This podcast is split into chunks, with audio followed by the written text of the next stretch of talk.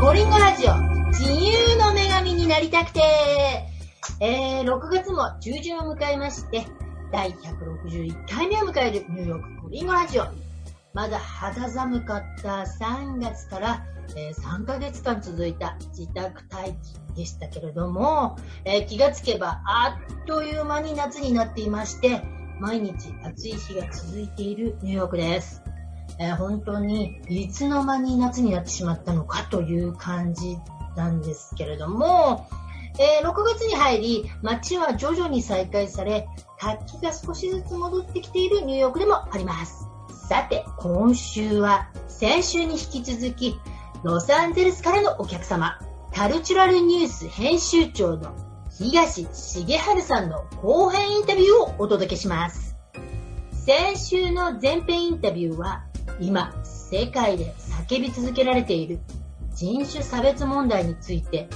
現在、アメリカで起こっている裏の裏のお話などを伺いました。えー、まだ聞いてない方は、ぜひ合わせてお聞きください。えー、今週は、メディアの発信の状況や日米の文化の違い、えー、海外での成功法など伺ってあります。えー、今、日本のメディアやニュースは何も伝えていないという東さん。一体それはどういうことなのか。では、どうぞ。あの、通信社とか新聞社っていうのは、うん、アメリカのことを全然伝えてないですよね。えー、どういうことですか？要するに、その、分かったようなニュースしか、非常に表面的な出来事しか伝えてないでしょ。あなぜアメリカがこうなってるのかとか、アメリカの仕組みとか、全然伝えてないですよね。あ、うん、そうかもしれないですよ。だから私なんか、うん、うん。だから多くの人が、あ、これは私がやんなきゃいけないと思って、うん、ブログを始めたりとか、あはい、YouTube を始めたりとか、いろんなメディアをやってらっしゃるわけですよね。あうんうん、このなぜ私がやんなきゃいけないかと思うことの前提は、新聞社やテレビが何も伝えてないからなんです。うん、あ、そうか。ああ。ええー、なんかほら、新聞とかって言ったらもう情報を得るアイテムっていうイメージでいるじゃないですか。うんうん、実際は、うん、アメリカを伝えていない。うん。何にも伝えてないですよね。だからやっぱ今回の暴動にしても、うん、要するに黒人差別がありました、うん、それに反発する黒人がいました、うん、その反発、なんていうかな、不正義だと思っている黒人に賛同する人たちが集まってきて、それが暴徒化しましたという。まあ要するに、20年前、30年前のパターンをそのまま伝えてるだけですよね。まあ、例えばあのトランプ大統領の演説でも、うん、もうこれはあのアンティファという団体が後ろにいて動いてるんだっていうことをやっぱり言ってるし、うん、それからロサンゼルスのテレビを見てましても警察の関係者が、うん、あのプロフェッショナルアナキストが動いてるとか、うん、あの平和な集会がハイジャックされたっていう言葉がもう何度も出てきますから、ですからやっぱ今回の事件といいますか、これこれをやっぱし解説したり伝えるときにはやっぱりそういう要素を入れないことには今回のことが基本的なところが伝えられてないですよね。うん、それでやっぱり日本とアメリカの関係っていうのは、うんそこまで詳しく伝えなきゃいけないぐらい非常に密接な関係になってますよね。うん。なんか今回の暴動の件に関してはそこまで日本に法では報道されてないっていう話なんでうん、あの、まあ、かなり、あの、メディア以外で直接アメリカのニュースを読んで理解してる人はいますけども、うん、そうそうそうそう、あの、あまり日本のテレビでは報道されないので、うん、興味のある人は自分でアメリカに、うん、そうそう。だからまあ日本のテレビでは報道されないとか、日本のメディアでは取り上げられないっていうのはなんかこう、決まり文句になってますけども、はい、それは、それは何を意味しているかっていうと、うん、日本のメディアは何も伝えていないということ。そうだ。あ、だからそうだわ。だから私、ほら、個人で発信したり。そうそうそう、そこに意味があるわけでね、YouTube がすごく人気になってる人気があるのも、要するにメディアが仕事していないから、ニュースを求めてる人たちが、あの、ニュースのあるところに集まってくるわけです。うわー、これ、そう、なんか自分もやっていたのに、自分気づかずにやっていた。うん、そうですね。うんうん、私は結局やろうと思っていたことっていうのは、うん、メディアが取り上げない本当にローカルのローカルのローカルのことを伝えたいと思ってやってたことだったけど、結局メディアが伝えないから私がやるみたいな。うん、というか、だからローカルなことは実は非常に基本的で大事なことなんです。その基本情報が全く伝えられていないんです。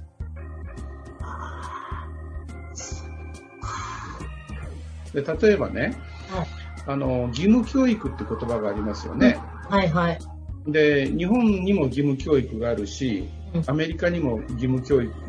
ということがよく言われますよね。はい。ところが中身が全く正反対だったということにお気づきですか？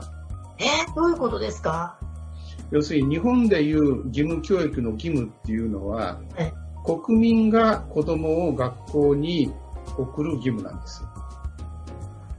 国民の義務なんですうんうんうんはいはい。そうですよね。うん、そうですね。うん。ね、親、親は子供を学校に入れなきゃいけないっていう義務があるわけです。うんうんうん。そういう意味で義務なんです。はいはい。ところがアメリカの義務教育っていうのは、はい、政府は教育を提供する義務があるのであって、そうだ。国民は教育を拒否する権利を持ってるんです。だから、アメリカの親は子供を学校に送らずに、はい、あの、今、チュータリングって言って家庭教師をつけて教えるのが流行ってるでしょ？うんうん。はいはいはい。日本的な発想で言うと義務教育に反してるじゃないかと思うじゃないですか。そうそうですね、そうですね？それとか、アメリカでは高校生までが、高校までが義務教育なのに、うん、高校のドロップアウト率が非常に高いでしょ？そうですね、そうですね。うん、うん、日本の感覚からすると、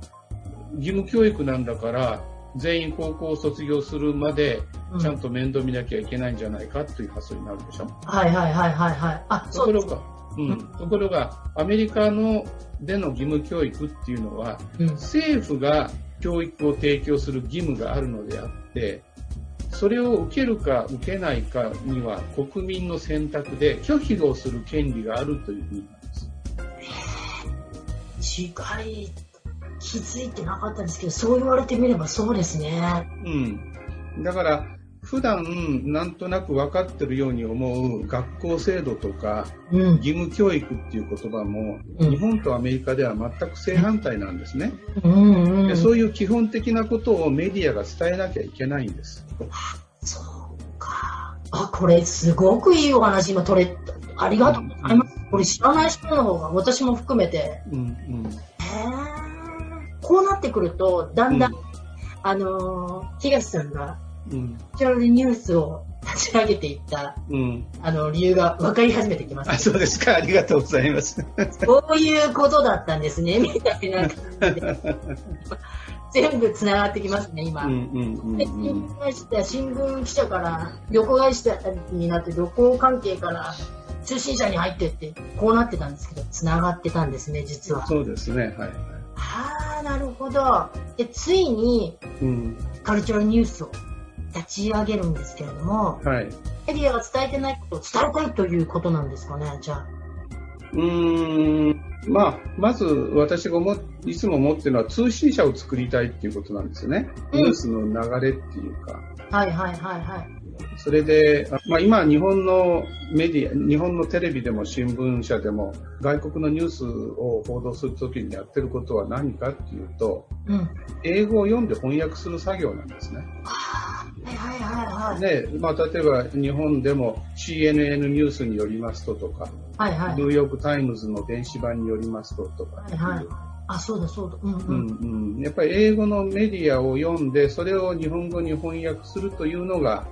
あの、まあ、世界的にはい、あのニュースの流れなんですね。はいはいはいはい。で私はまあいつも通信社を作りたいと思ってたので、うん、あじゃあやっぱり英語の通信社作んなきゃいけないなと思ってるんですね。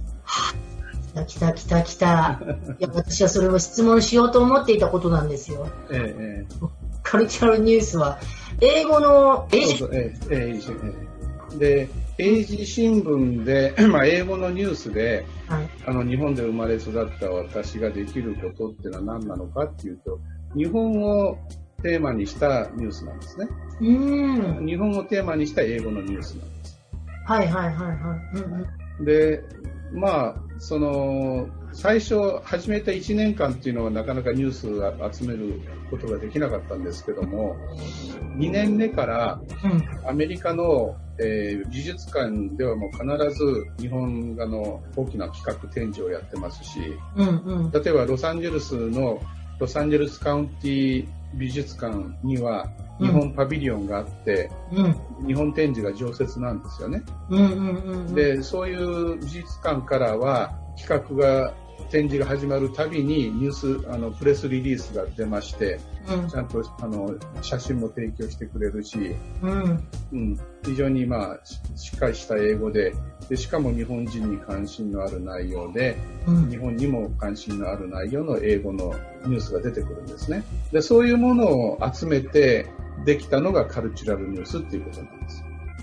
ああ、なんかあの、ほら、先ほど言っていた日本のメディアっていうのは、あの、うん、英語の媒体を日本語に訳しただけっていうのがあるんですうんうん、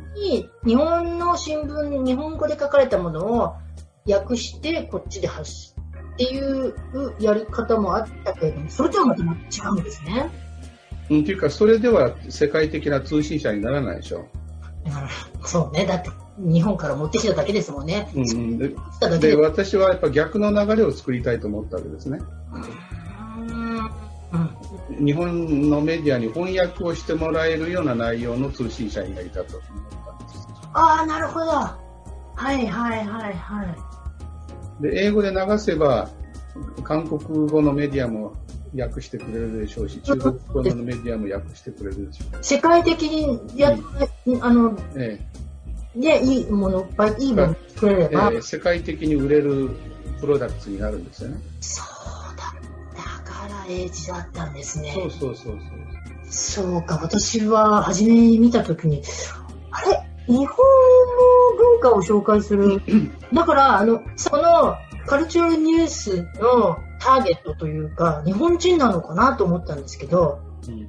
日本人だけではないです。あ、そうそうです。ええ、そうです。だから私のターゲットは日本人です。あ、日本人なんですか？でも日本人だけど、はい、あえて、うん、というか、要するにプロダクツに力があるから、うん、いろんな人が購入してくれるわけですよね。例えば日本食というのも、はい、多分ニューヨークで有名なお寿司屋さんとか日本の料理レストランとかあると思いますけども、はい、やっぱりそういうお店のメインターゲットは日本人だっていうところがまだあると思うそうですね、そうです。ええ、そういう。でもそういうやっぱし日本レストランで評判のいいお店っていうのはあの来るなと言っても日本人以外のお客さんがきますよね。うん、そうだそうだそうですね。そうです。うん。で、それと、ターゲットを絞らずに、絞らなかったらどんな商売でも成り立たないですね。うん。じゃあ、あくまでカルチャルニュースのターゲットっていうのは日本人。いや、でも英語だから他の人も確かに読めますね。うんうんうん。だからそれが今の、まあ、第一段階というか、今の段階です。で、今、まあ、100部ぐらいなんですけども、有料購読者が。うん、ですから、やっぱりロサンゼルスに住んでる日本人をターゲットにして、うん、あの、それで日系人の人も読んでくれるし、日本文化が大好きなアメリカ人も読んでくれてるんですね。だから、やっぱりね、部数と関係してくるんですよね。だからこれが例えば有料で5万部ぐらいの新聞に発展していけば、うん、全米を対象にやって相当面白い新聞になると思うんですけども、やっぱり発行部数が少ない時っていうのは、うん、500部の新聞が全米で読まれてますって言っても何の影響力もないんですね。ですから、部数が少ない時っていうのはどっかに集中しなきゃいけないんです。うんロサンゼルスのあのこういう地域で、あるいはこういう業界の人の間で、カルチュラルニュースが500部読まれてますっていうのは意味があるわけですね。例えば、ロサンゼルスの日本文化愛好家、まあ、お茶をやる方、お花をやる方、はいはい。あるいは日本映画が大好きな人、そういう日本マニアの間で500部出てますっていうところは結構影響力あるんです。ああ、はいはい。ところが、カルチャーニュース全米で500部出てますよって言ったら誰が読んでんですかってことになるんです。あ、そうだ。だから、まあ、コリンゴラジオの場合でも、その、1000人のリスナーを目指すという目標を立てるときにですね、YouTube, YouTube 版のね、はい。うんはいうん、やっぱり地域をターゲットした方がいいんですよ。ああ、私はそこ絞ってなかったですね。うんだからニューヨークに住んでる日本人1000人に聞かれてる放送なんですって言った方が説得力ありますよね。日本に住んでる人にアメリカの情報を伝えたいうん。ということは、で、1000人ですって言っても何の力もないですよね。うん。誰が聞いてるのっていう。そうそうそうそう。ああ、なるほど。もうインタビューで学ぶこと欲しいですね。メモしとかないとっていう。いやいや、まあ後で聞聞き直したらいいです。聞き直させて。あそうか。でも、あの、ニューヨークにも日系の新聞ってな何社かあるんですけれども、はいはい。カルチャルニュースのように、英字の、で、こう、英字版の新聞で、の日本語を、この日本向けにっていうのはないですね、まだね。いや、まあ、あの、ニューヨークの新聞も、あの、ニューヨーク、週刊ニューヨーク生活の三浦さんとか知ってるんですけどもね。あの、私、はいインタビューさせていただきました。はい、はい、はい。やっぱり今、アメリカ出てる新聞のほとんどが、広告で成り立ってる新聞なので、あ、そうですね。えーやっぱりその広告のターゲットが、やっぱり日本人向けのビジネス、プロダクツの広告になってますので。まあ、これはそのに日本人の社会で完結したメディアなんですよね。うんうんうんうん。そうですよね。だって、えあの日本語だから、ええあとは読めないですもんね。ええまあ、その日本語だからということよりも、やっぱり内容ですね。あもちろん日本語を読めるがアメリカ人、外国人たくさんいるわけですけども、うん、そうかそうかやっぱり。その人たちの興味を引かないと、なんかもう自分のことに置き換えて、あ、自分改善しなきゃいけない点がかなり出てきましたよ。そうですよ。ですから、日本語だから日本人向けだっていうのも正しくはないですよね。要するに、うん日本語であっても内容が世界的な広がりのあるものであれば、うん。いろんな、それこそインターネット版であれば世界中の外人で日本語のできる人が聞きに来ますから。そうですよね。そうし、えあ、そうだ。だから、あの、ほら、お片付けのこんまりさんなんていうのは、えそうそうそうそう。ままさにそれですよね。えええコンテンツがあの日本人向けに書いてはいたのかもしれないんですけど、ええええ比較的に必要とされているものだから、はい。そういうことか。えああ、なんか今日インタビューのはずだったんですけれども、えはい。なんかビジネスセミナービジネスセミナーやりましたね。なんかあれっていう。いや、あの、私のビジネスセミナーの企画をしてください。もうビジネスセミナーできますね。五十嵐さん、今これ、あの、えええインタビュアーのはずだったんですけれども、はいはいセミナー参加者みたいな感じになってしまいました、今。え、じゃあちょっと気を取り直して、はい、はい、はい。次の質問いきますけれども、はい。そんな東さん、はい将来の夢とか野望、今後どういきますかね？はい。まあ、あの、今ですね、やっぱりそのコロナの問題で、ロサンゼルスだけではなくて、アメリカ中の美術館が閉鎖になってますし、文化センターが全部閉じてまして、はい。で、日本の展示ですね、日本画の展示も生では見れないんですね。まあ、ババーチャル展示ということで、はいはい。ビデオでは見れるというような企画はいろんなところであるんですけども、うんうんうんうん。そういうニュースだとやっぱり新聞のニュースにならないので、はい。今新聞が作れない状態なんですよ。うんうんうん。まあ、美術館だけではなくてコミュニティセンターでやるリアルの日本文化イベントも全部今止まってますので、うんニュース自体がもうないですね。はいはい。それから、まあ、これから1年後、2年後のことを考えてみましても、うん、お互いの国で外国から人を入れないということをやってますでしょう。はいはい、そうですね。ねですから、あの、日本から文化プログラムがアメリカに戻ってくるっていうのは、まあ1年、この1年はちょっと考えられないんですよね。うん、まあ今まで例えば行動だとか、うん、まあいろんな団体、プログラム来てましたよね。例えば日本からカーネギーホールにあの舞台舞台に来るとかコーラスにあってそういうプログラムもたくさんあるでしょう。うん、そういうものが今全部止まってるでしょう。はいで、これが元に戻るのは多分2年後ぐらいだっていう話ですよね。2年後。うん。だからやっぱり1年、2年は日本から来ることができないということは、うん、まあやっぱり今まで月間のペースで出してたカルチュラルニュースの新聞の形態がちょっと成り立たなくなったので、うん、で、まあ今月から始めたんですけども、はい PDF 版で、あの、ウィークリーカルチュラルニュースを今作り始めてるんですけど。あ、ウィークリーになって。ええ。うんうん。まあ、それを、まあ、インターネットで配信するということを今始めてまして。うん、じゃあ、オンライン化にしていくっていう形です。オンライン化っていうか、だから、まあ、あの、PDF 版で、そのまま、うん、あの、コンピューターの画面でも読んでもらえるし、あるいは印刷して、うん、あの、壁に貼り付けて、こう、ポスターのようにも使えるような。プリントアウトできますプリント、うん。ですから、オンライン版っていうと、まあ、読んで終わるというところがほとんど、まあ、ものが大体だと思うんですけども、あえてちょっと印刷する、印刷しても使えるようなもので、PDF 版、あの、だからレターサイズの PDF 版ですよね。はいはいはいはい。で、これでウィークリーでニュースを作っていくということを今始めたところなので、うん、まあ、えー、これ、これ、このウィークリー版がそうですね、10万部ぐらいになるのが私の野望ですね。いいですね。いや、でもウィ、ウィークリーだから大変じゃないですか？まあ大変というか、ちょっと仕事のペースが変わってきますよね。うん。まあ、だと、こう、ね、まあ、でも、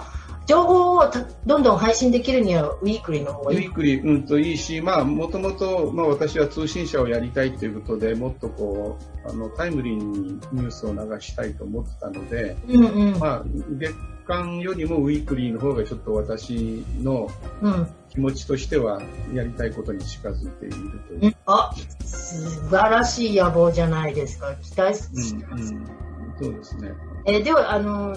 で野望を伺ったので、はい、もう結構してもらったと思うんですけど、ビジネス PR もドンとしていただこうかなって思うんですけれども。ビジネス PR ですか？はい。もう、ぜひぜひ。あの、直接の PR にはならないんですけども、はいはい、まあ、なぜ私がその日本文化にこだわって新聞を作っているかということのまあ、話をちょっとしてみたいと思います。はい、はい、うんうん。あの、私も日本にいた時っていうのは、はい、日本は非常に文化的に遅れた国で、うん、アメリカの文化を勉強してアメリカ人のようにならなきゃいけないと思ってたんですね。うん。結構そういう極端な感覚は普通の人よりもひどかったと思います。おはいはいはいはい。ところが、あの、ロサンゼルスで生活してまして、で、まあ、特にその自分で英語の新聞を始めた時にですね、実はカルチュラルニュースっていう題をつけたのは、はい、あの、最初から日本文化を紹介するっていう意図ではなくて、あ、あ、そうなんですか？うん、そうではなくて、その、今の日本のメディアがアメリカのことを何も伝えていないということをさっき言いましたけども、はい。やはりその、あの、日本のメディアが伝える日本、あの、アメリカのニュースっていうのが、まあ、政治のニュースだったりとか、うん、経済のニュースであって、うん、まあ、大統領の名前だとか、うん、あの会社の名前だとか、あるいはその何億円の商売があったとかっていう、そういうこう、こういう名詞ばかりがニュースになっていて、なぜそういうことが起こっているのかとか、アメリカの社会はどうなっているのかとか、そういうその背景的なニュースが全然出ていないので、うんうん、そういう背景的なニュースを伝えるような新聞を作りたいと思ったんですね。それで、あの、ポリティカルとかエコノミックじゃなくて、カルチュラルということを思いついたんですね。なるほど。それでまあ新聞を始めてから、逆に日本文化の価値に出会ったといいますか。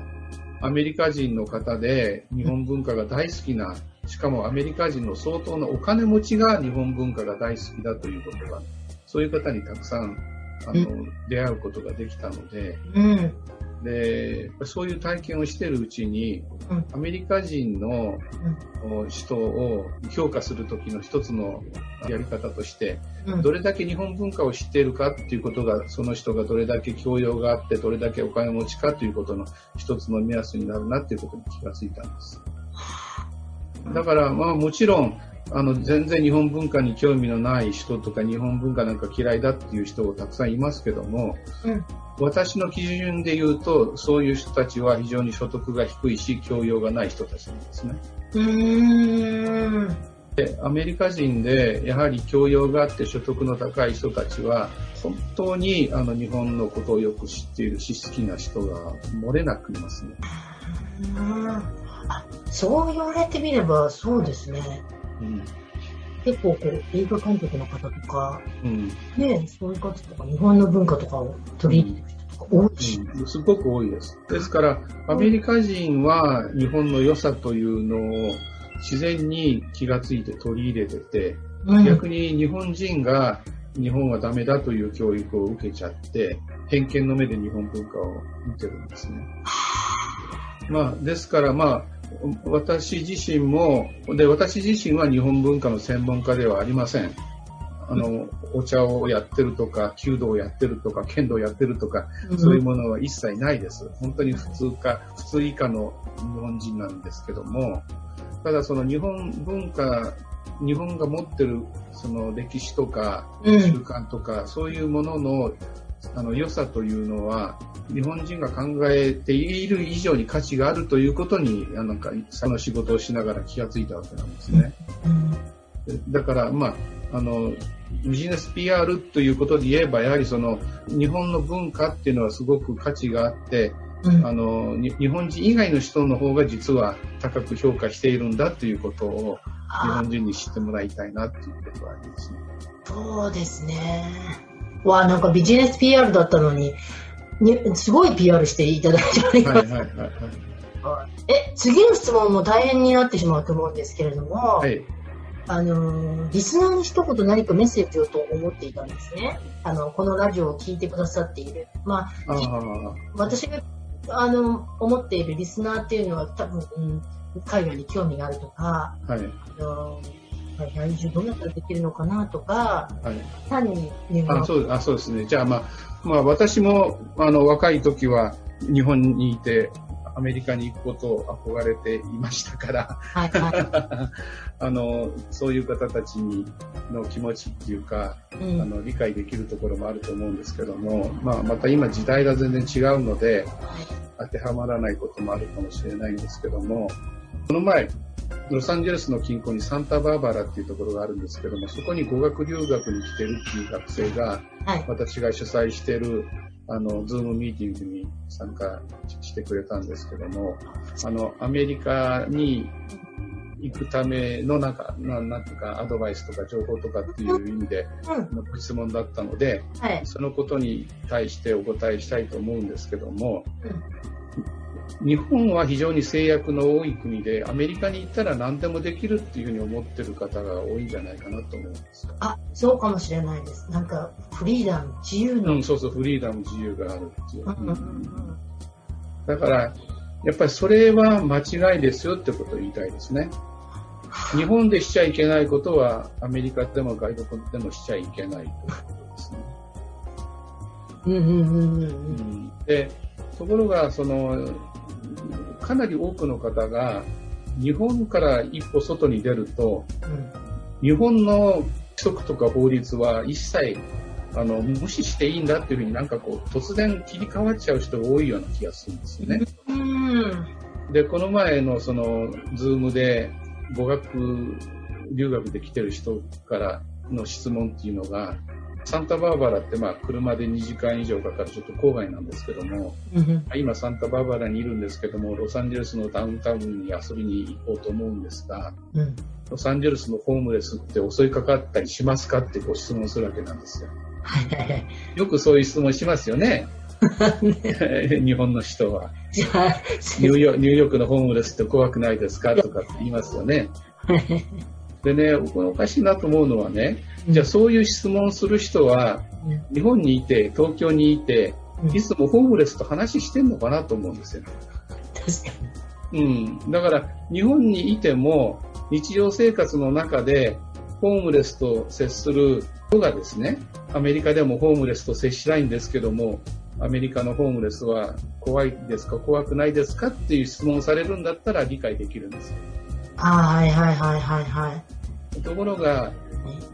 日本でもほとんどの人っていうか、多分100%の人は、通勤の途中でホームレスの人に声かけたりとかすることしてませんよね。してない、してない。うん、うん。だけども、じゃあどうしてアメリカ、ニューヨーク、ロサンゼルスに観光に来た時に、ホームレスのことを気にするんですか？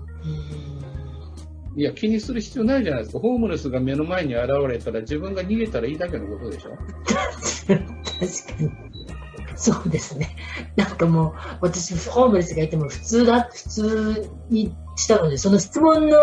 意味が少し、あっとなってしまって分からなかったんですけど。うん、ああ、そうですよね。いや、日本の人よく聞きますよ、そうやって。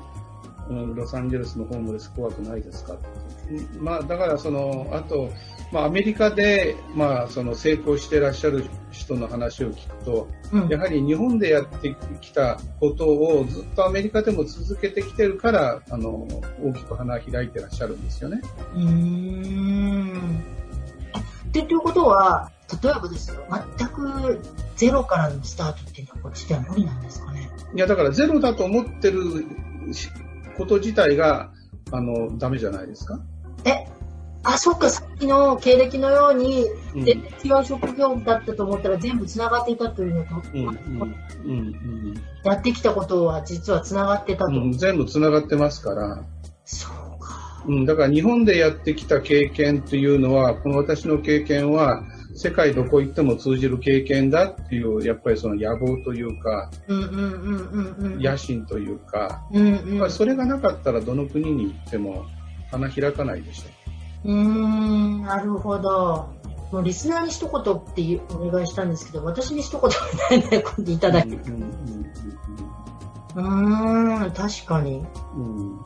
だって、じゃあ、ゼロなのでアメリカに来てやり直したいっていうことであれば、うん、アメリカで生まれ変わりにならなきゃいけないですよね。0歳児になって、うん、そこから英語を学習して、小学校に行って、中学校に行って、大学に行って、20年かかりますよね。でそれからようやくじゃあスタートラインになるわけですから。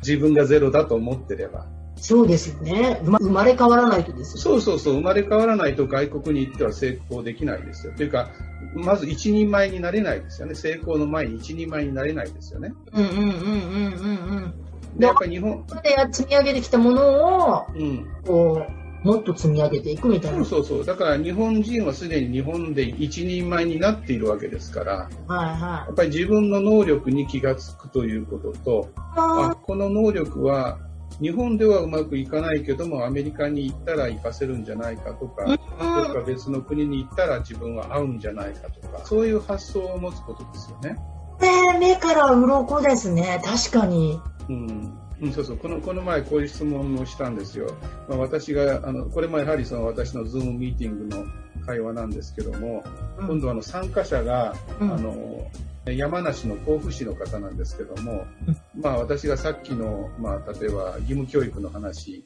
をしたわけですよね。で、そうすると、いや、さすがやっぱアメリカに長く住んでらっしゃる方は物の見方が違いますねとかっておっしゃるんですけども、うん。まあ、よくそういう話ってあるでしょ？何かこう、アメリカに住んでいるという立場で話をすると、あ、外国に住んでらっしゃるんですから、そういう発想になるんですねっていうことがあるじゃないですか。はい、で、私がその時に、まあ、説明したことは、うん、まあ、仮に100人、えー、ロサンゼルスに日本から来た人がいるとしますと。うん、で、最初の1年で30人ぐらいは帰っちゃいますと。で、うん、10, 10年経つと、まあ、10人ぐらいは残りますけども、うん、その残った10人っていうのは、うん、あのもともとアメリカに適性があったから残ってるんです。要するに日本にいるよりもアメリカにいた方が向いてる人たちが残ってるんであって、はいはいはいはい、個人がアメリカに合わせたわけじゃないんですよ。なあはいあはいはいはいそうですね。うん。だから、その人が言ってる言葉っていうのは、アメリカの体験が長いから出てきた言葉ではなくて、はいはい、日本にいた時からもともとそういう発想をしてたわけです。はいはいはい。同じことを言っても日本の中では言い方がきつすぎるとか、おお前は。そうです、そうです。うん。分かってないとかっていうことで無視されてきたのが、ニューヨークに住んだ、ロサンゼルスに住んだということがあると、色眼鏡をかけてもらえると、同じことを言っても受け入れてもらえるようになっちゃうわけですね。そうだ。そうです、そうです。自分自身は変わってなくても。変わってないです。うん、場所が変わっただけでそうですよ、ね、うんうんうん、私、例えば今のような生活を日本でしていたら、うん、ちょっとおかしいんじゃない、うんうんうん、でしまうかもしれない。うん、だけどそれはニューヨークにいることで、はい、あなた素晴らしいわねっていうふうに言われちゃうわけでしょ？そう。うん。で、それはアメリカが、あのー、清美さんを作ったわけじゃなくて、もともと清美さんの持ってる性格がニューヨークの街にあっただけのことである。あ、そうだ。うん。だからな、あの何年住んでいよういいるから、こういう意見だっていうわけではない。ないです、ない。もともとそうなんです。うん、だから、やっぱり日本にいた時に自分の能力をどう評価するかってことが大事なんです。あ、つながってますね。うん、ここも。